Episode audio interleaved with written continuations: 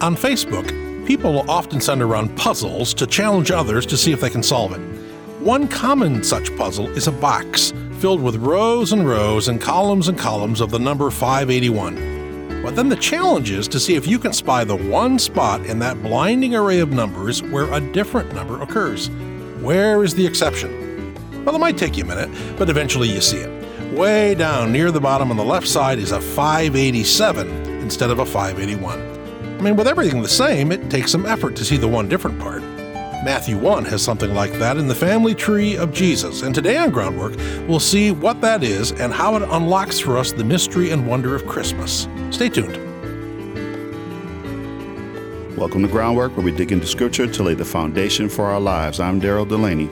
And I'm Scott Hoezee. And Daryl, this is now the end, the fifth episode of our five part series on the genealogy or the family tree of Jesus that opens the Gospel of Matthew. And again, so far in this Advent and Christmas series, we've uh, noticed the first four women whose names and stories Matthew included Tamar, Rahab, Ruth, and then Uriah's wife, Bathsheba. And we've noted two main things, I think, so far. First, each woman is a non Israelite hinting to Matthew's readers that uh, even as the Messiah was produced from a family line that included people from different nations, so the Messiah came to save all nations and not just Israel or the Jewish people. But then we've noted something else too we also noticed that these aren't the cleanest, most nice stories. There, there's mm-hmm. a lot of difficulty. There's a lot of brokenness. And if you wanted to have a squeaky clean story, or at least a happier story, you could have picked Sarah, you could have picked Rebecca. Right. But in this case, he picked these stories with these names that have very broken and and challenging stories, hard to hear and not necessarily Sunday school material, but that is in turn why we have Jesus and why we needed him to come. He's a real human being. He had real brokenness that he came through in order to fix this world. But there is one other woman uh, whose name makes it into the family tree, and this one isn't at all surprising. If we were surprised to find Rahab, the prostitute from Jericho, we're not at all surprised to find the name of Jesus' mother, Mary. That's the one name you would expect. Okay. And here's how it goes at the end of uh, Jesus' genealogy in Matthew 1 Eleazar, the father of Matthan, Matthan, the father of Jacob, Jacob, the father of Joseph, the husband of Mary, and Mary, who was the mother of Jesus who is called the Messiah. Now, like that Facebook puzzle, Daryl, I was just referring to, uh, where you have to find the one number that's different among, you know, a whole array of other numbers. What's different here uh, than everything that came in the first 15 verses of Matthew 1? You know, you have the the father of this, the father of that, the so and so begat so and so's. That happens a lot. But then we see the switch when you get to Joseph. Right. So there's no there's no father of for Joseph to connect to Jesus, but it, we we see the mother, we see the husband of Mary in that situation, and that's what's different. It's just like a it's a change in the middle of the genealogy where they add the husband of Mary instead of, of the father of. Right. So yeah, fifteen whole verses of father of father of father of, or in the old King James, begat, begat, begat, begat. And also we get begats. to Joseph. Yeah, Joseph gets no begat.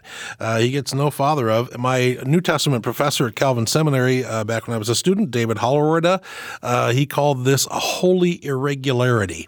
This is the single exception uh, in this family tree, or in any family tree, I guess for that matter, where someone is not listed as the father to the next person in line, but just the husband of the woman who is listed as the mother of the next child in line. Of course, in, this case, that's Jesus.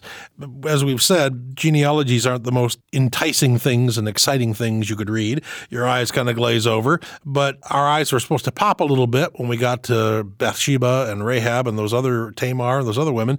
But we're also supposed to, um, I think, pause here about what's going on with Joseph. Why is he not a father of? the next person. So there are some birth certificates that have one parent's name on them, mm-hmm. even though both parents were involved, and for a variety of reasons that happens. And in this case, Joseph's name could not be put in the father uh, part of the birth certificate. And so, of course, Mary knows because she's got a message from the angel that she's going to be the mother of Jesus. But Joseph doesn't know any of what's going on there. And so it's really hard to explain to people who know this isn't the real father or they don't know if this is the real father, there could be some a little bit of scandal that's attached to that. I'm sure we'll talk about that at some point. Well, yeah. I mean, if you were a kid, suppose that you were looking at your family tree and, and you notice that your grandpa, your grandfather, is not listed as the father of your Uncle Albert, but he's just listed as the husband of grandma. And so you might say to your mom, Mom, what's up with that? And then your mom might get kind of a funny look on her face, and she'd lean over and whisper, Well, you see, honey, Grandpa married Grandma when she was already pregnant, but it wasn't his baby. Oh, well, that explains why Uncle Albert doesn't look like his brother so much. So that would be the, the explanation you would expect. Some other man was the father of Jesus. Uh, it wasn't Joseph, he was just the husband of Mary. So, on the surface of it, this looks bad. So, when you look at this and you try to find out what's going on with the holy irregularity that you mm-hmm. mentioned, it's really interesting how it could have been a scandal attached to her name as well. Right. So we've seen the scandal attached to Tamar's name and their history. We've seen the scandal in Ruth and Rahab's story and even in Bathsheba's story last time.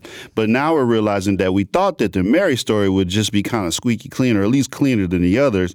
But then, okay, so Joseph's not the father, so there could be a scandal there for all appearances, you would think, well, okay, well, what do you know? Uh, we, we thought uh, we, we, we were done with that after we got rid of Bathsheba, you know, quite a few verses ago, quite a few father of, father of begats, begats ago.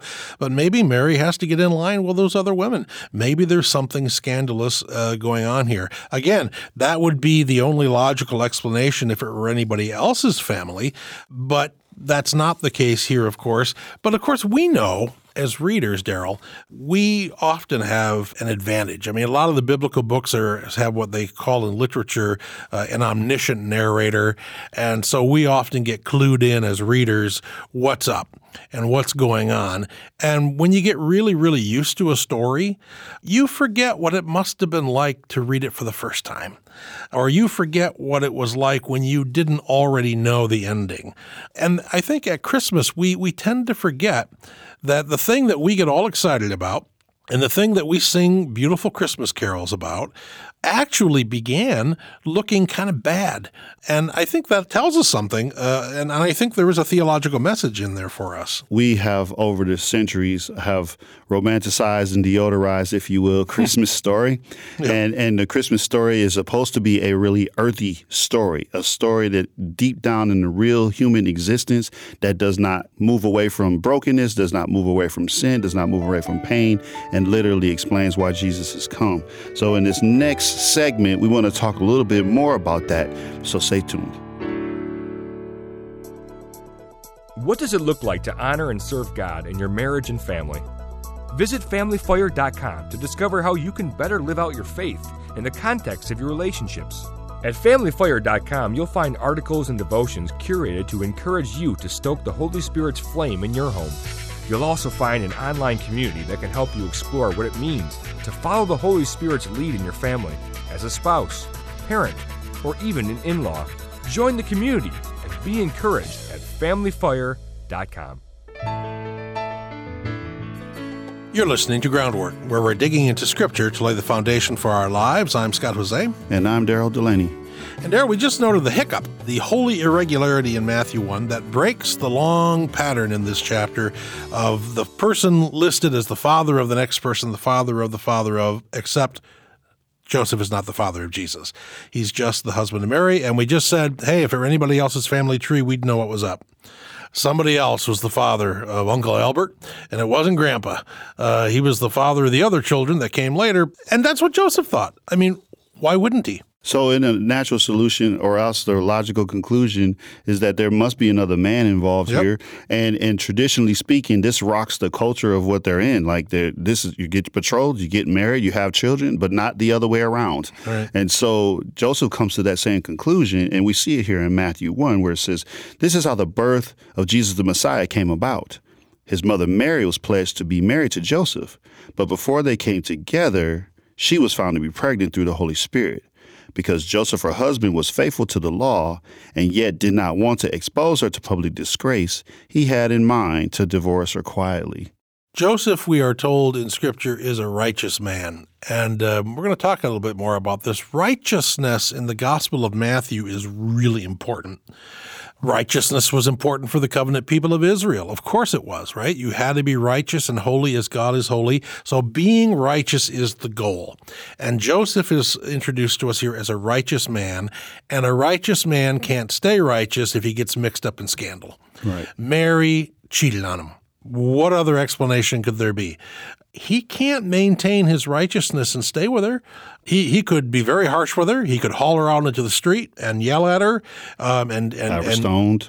yeah, he could do a lot of stuff. He's a decent enough man that he's going to do it quietly, but he's ending this thing.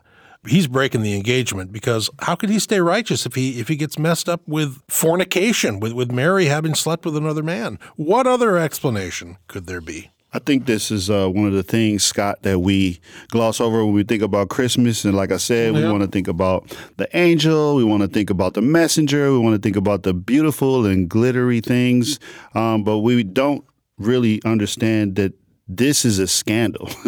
and Joseph is saying, I can't be caught up in this scandal. I'm going to find a way because I care about her and I'm righteous. I want to do this in a way that is not going to bring harm to her. But the marriage is off. The thing is, it's all over until God has to intervene and, and make sure that he understands what happened.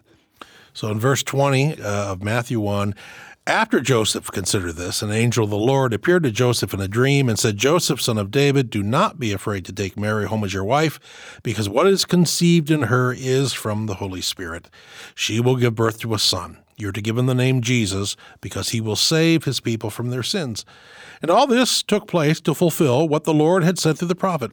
The virgin will conceive and give birth to a son, and they will call him Emmanuel, God with us. And when Joseph woke up, he did what the angel of the Lord had commanded him and took Mary home as his wife. But he did not consummate their marriage until she gave birth to a son, and he gave him the name of Jesus.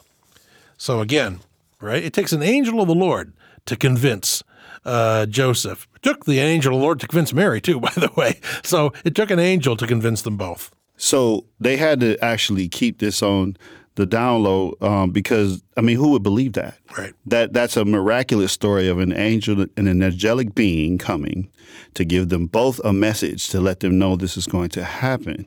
Now we've read this story so many times that we're like, oh, okay, well, of course we know the story, we know what's going to happen, but we forget sometimes that this is new information to them. This is brand new development for them. They're surprised by all the things that we read over and over as kids and such. You can kind of imagine how it would go, right? Somebody would say to Joseph, Well, what's going on with Mary? And he'd say, Well, it's okay. An angel told her that this is a miracle of God. And the person would say, Oh, really? An angel came to Mary and you believed her? Well, yeah. And an angel came to me too. Oh, so you both talked to an angel. Okay, Joseph, have Yeah, a nice right. day. Uh, yeah, right. Even Jesus' arrival in this world got clouded up by apparent brokenness. Now, it wasn't real in this case. It was real brokenness, what we saw with Rahab and Bathsheba and the early. But even here, there's an apparent glitch of morality. Joseph has to redefine his own righteousness. And that's what Jesus is going to end up doing throughout his whole life. He's going to make all of Israel redefine what the right thing is. And it starts with his own earthly, though not biological father, Joseph. So Joseph sets the tone for the whole gospel. And it- you know what's interesting is that, like I said earlier, that this story is a scandalous story.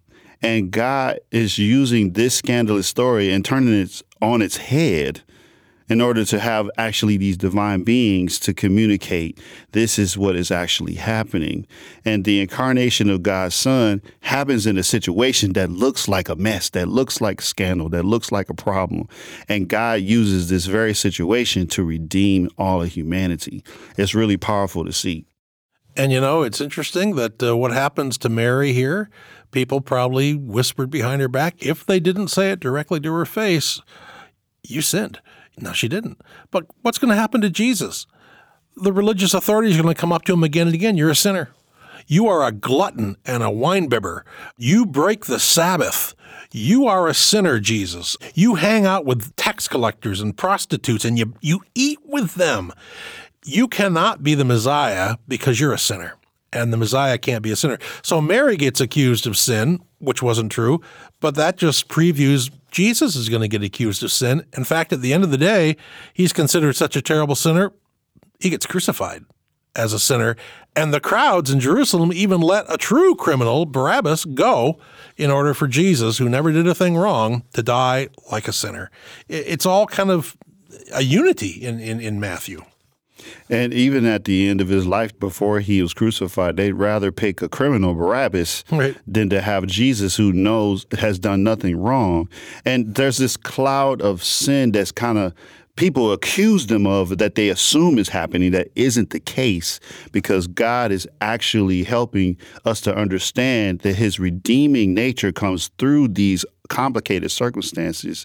And this sinful situation is actually weaved through and showing us why Jesus had to come. Exactly. And it's just interesting that, Daryl, our salvation couldn't come without the people most intimately involved in it Mary, Joseph, and then finally Jesus himself getting caught up in the brokenness of this world, so much so that they got accused of all kinds of false things, that they're sinners, they're not righteous. If you were really righteous, you'd act like the Pharisees, you wouldn't associate with those people.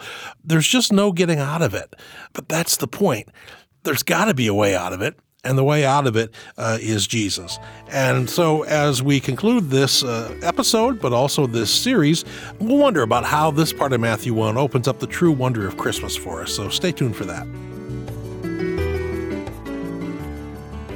We're glad you've joined our groundwork conversation. If you're enjoying today's discussion and want to download or listen again, you can find the audio podcast and transcript for this episode on our website, groundworkonline.com. Want to dig deeper? You can also find episode guides and blogs available to supplement your study. Curious about another episode or series we've mentioned? Search our episode library to find hundreds of conversations about God's Word and what it means for God's people today. Add your voice to our groundwork conversation by visiting groundworkonline.com. And thank you. Support from listeners like you makes groundwork possible. I'm Daryl Delaney with Scott Hoezee, and you're listening to Groundwork. Daryl, we've been in Matthew 1 for a five part series here, uh, four Sundays of Advent and Christmas itself.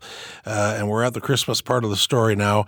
We, we opened this series sort of saying you had to sort of admire Matthew's style and how he put this genealogy, this family tree together.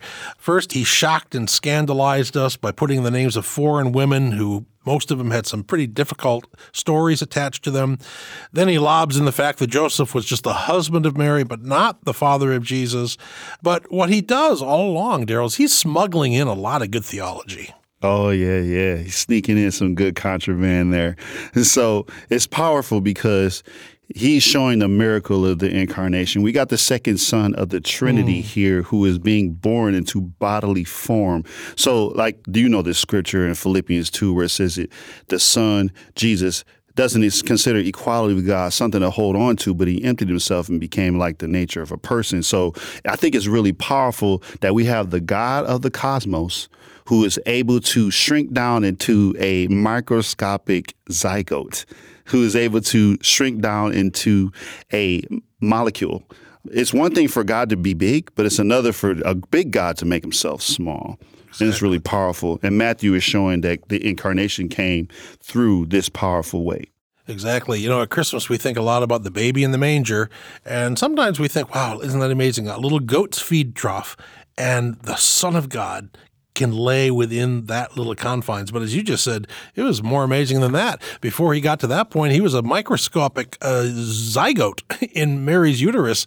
That is really, really amazing. You know, I'm reminded in what you were saying a moment ago, Daryl. The Old Testament often marveled, and particularly you see this in the Psalms, that God, who was so majestic, noticed us in our littleness, right? So Psalm 8, Oh Lord, our Lord, how majestic is your name over all the earth, but what are we yeah. that you even notice us, right? Or Psalm 113, where God is so big, and yet he notices the woman struggling to have children, yes. and he helps her to have children, and he notices the pauper, and he, he lifts up the poor person and seats him among the princes. So the Israelites were always amazed that God, who was so big, could see us who are so small. Well, now the God who is so big gets small so as to literally become one of us. It's really powerful because we're contrasting God's transcendence and also his immanence and how he's involved in the very small details of life, including the fertilization here. And it's really powerful that God would do all of this to come into this world to save us. It shows how big his love, how long and high and wide and deep his love is for us. It also shows that he is willing to go through whatever is necessary to redeem creation. And I see that also, too, we could look at Paul, who alludes to this in Galatians 4, and he says, but when the time set had fully come, God sent his son, born of a woman, born under the law, to redeem those under the law, that we might receive adoption to sonship. Because you are his sons, God sent the spirit of his son into our hearts, the spirit who calls out, Abba, Father. So you are no longer a slave, but God's child. And since you are his child, God has also made you an heir. So, what Paul is saying there, Daryl, we've been uh, in the family tree of Jesus in this entire series from Matthew 1. And uh, guess what? The family tree didn't end with uh, Joseph, the husband of Mary. It's gone on and on, and our names are in it now, Daryl. We can find our names yes. uh, in the family tree of Jesus, and we no more belong there than Tamar and Rahab and Bathsheba and Ruth. But by grace, as Paul was saying in Galatians 4, by grace we now have been adopted, and we're sons and daughters, and our names now are in the family tree of Jesus on account of his birth his death, and his resurrection. We can now call God our Father, as Jesus invited us to do. I think it's also important to mention, too, um, earlier we talked about Joseph, his earthly father. Mm whom I don't know if we can call a stepfather fairly, um, but he is the one in the Bible who never speaks anything. He nope. never says anything.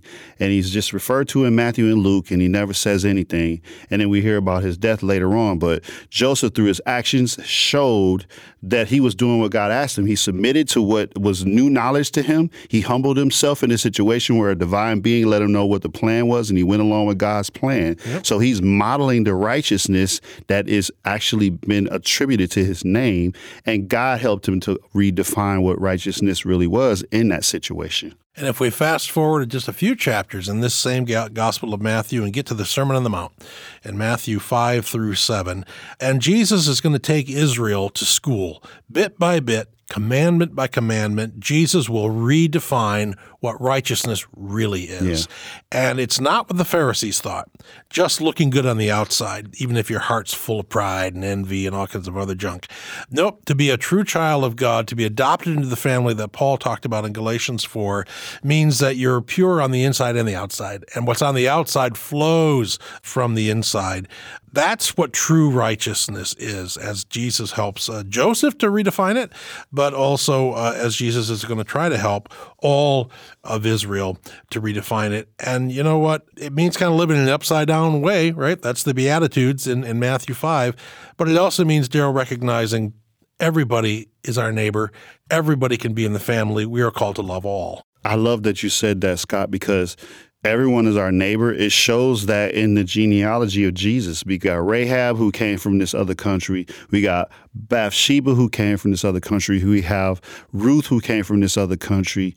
And even though there's a lot of things that are happening in their stories, these things that are painful and that are broken, and, and society would label them as sinners, cast them off to the side as nobodies. Right. And these are the people that which Jesus, the one who brings salvation, comes through. And even in the, the story of Jesus' family, even those who would be considered to be voiceless, they would be disregarded, they would be marginalized, but they are brought into the genealogy of Jesus, which means anyone who is obscure, anyone who feels like they're less than, God says, no, you, you are welcome to become part of this family. You're welcome to become part of the body.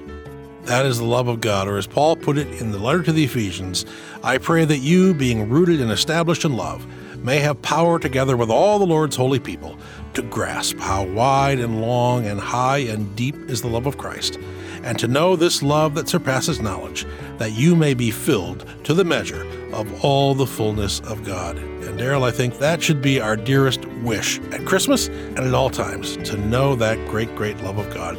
Thanks be to God. Well, thanks for listening and digging deeply into Scripture with Groundwork. We're your host, Gerald Delaney with Scott Hoezee, and we hope you'll join us again next time as we continue to dig deeply into Scripture to lay the foundation for our lives. Connect with us at groundworkonline.com to share what groundwork means to you or to tell us what you'd like to hear discussed next on Groundwork. Groundwork is a listener supported program produced by Reframe Ministries. Visit the website reframeministries.org for more information. Our recording engineer is Dodd Morris, and our post production supervisor is John Reeder. Our senior producer is Courtney James.